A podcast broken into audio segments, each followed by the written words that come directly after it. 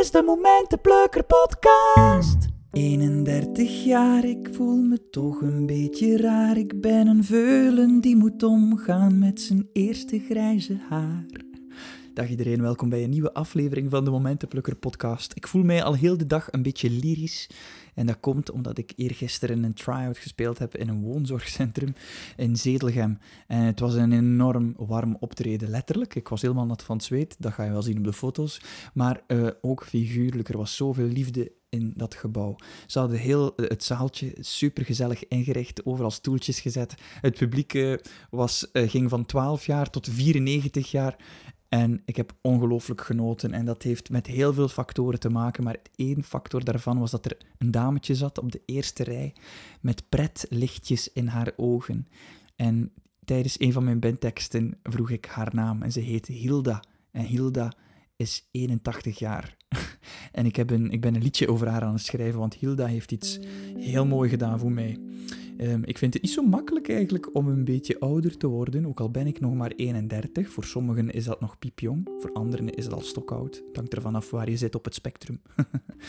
Maar toen ik dan Hilda zag, een oud kranig dametje met pretlichtjes in de ogen, dan raakte ik meteen geïnspireerd om een liedje te schrijven over ouder worden en wat dat betekent. En wat is leeftijd? Wat betekent dat? Is het gewoon een getal of zit daar iets meer achter?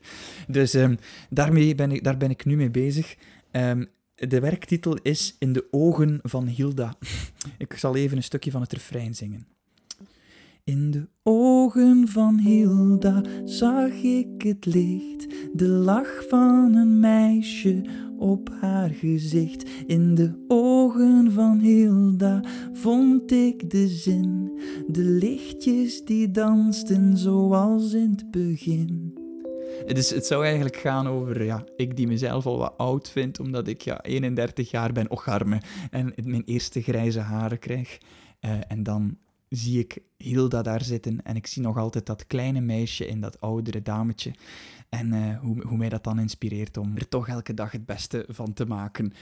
Ik ben benieuwd wat jullie ervan vinden. Weet dus dat ik bezig ben. Veel nieuwe liedjes aan het schrijven. Ik ben ook de cd'tjes aan het opnemen die jullie besteld hebben. Met de live versies van mijn plaat Vlinders en een Maagsweer. Ik ben akoestische versies aan het opnemen van die nummers. Met daar ook de uitleg bij over wat de liedjes gaan. Dus wil je graag weten waar al mijn liedjes over gaan. Wil je een soort van intiem concertje in je oren. Dan kan je dat cd'tje nog altijd bestellen.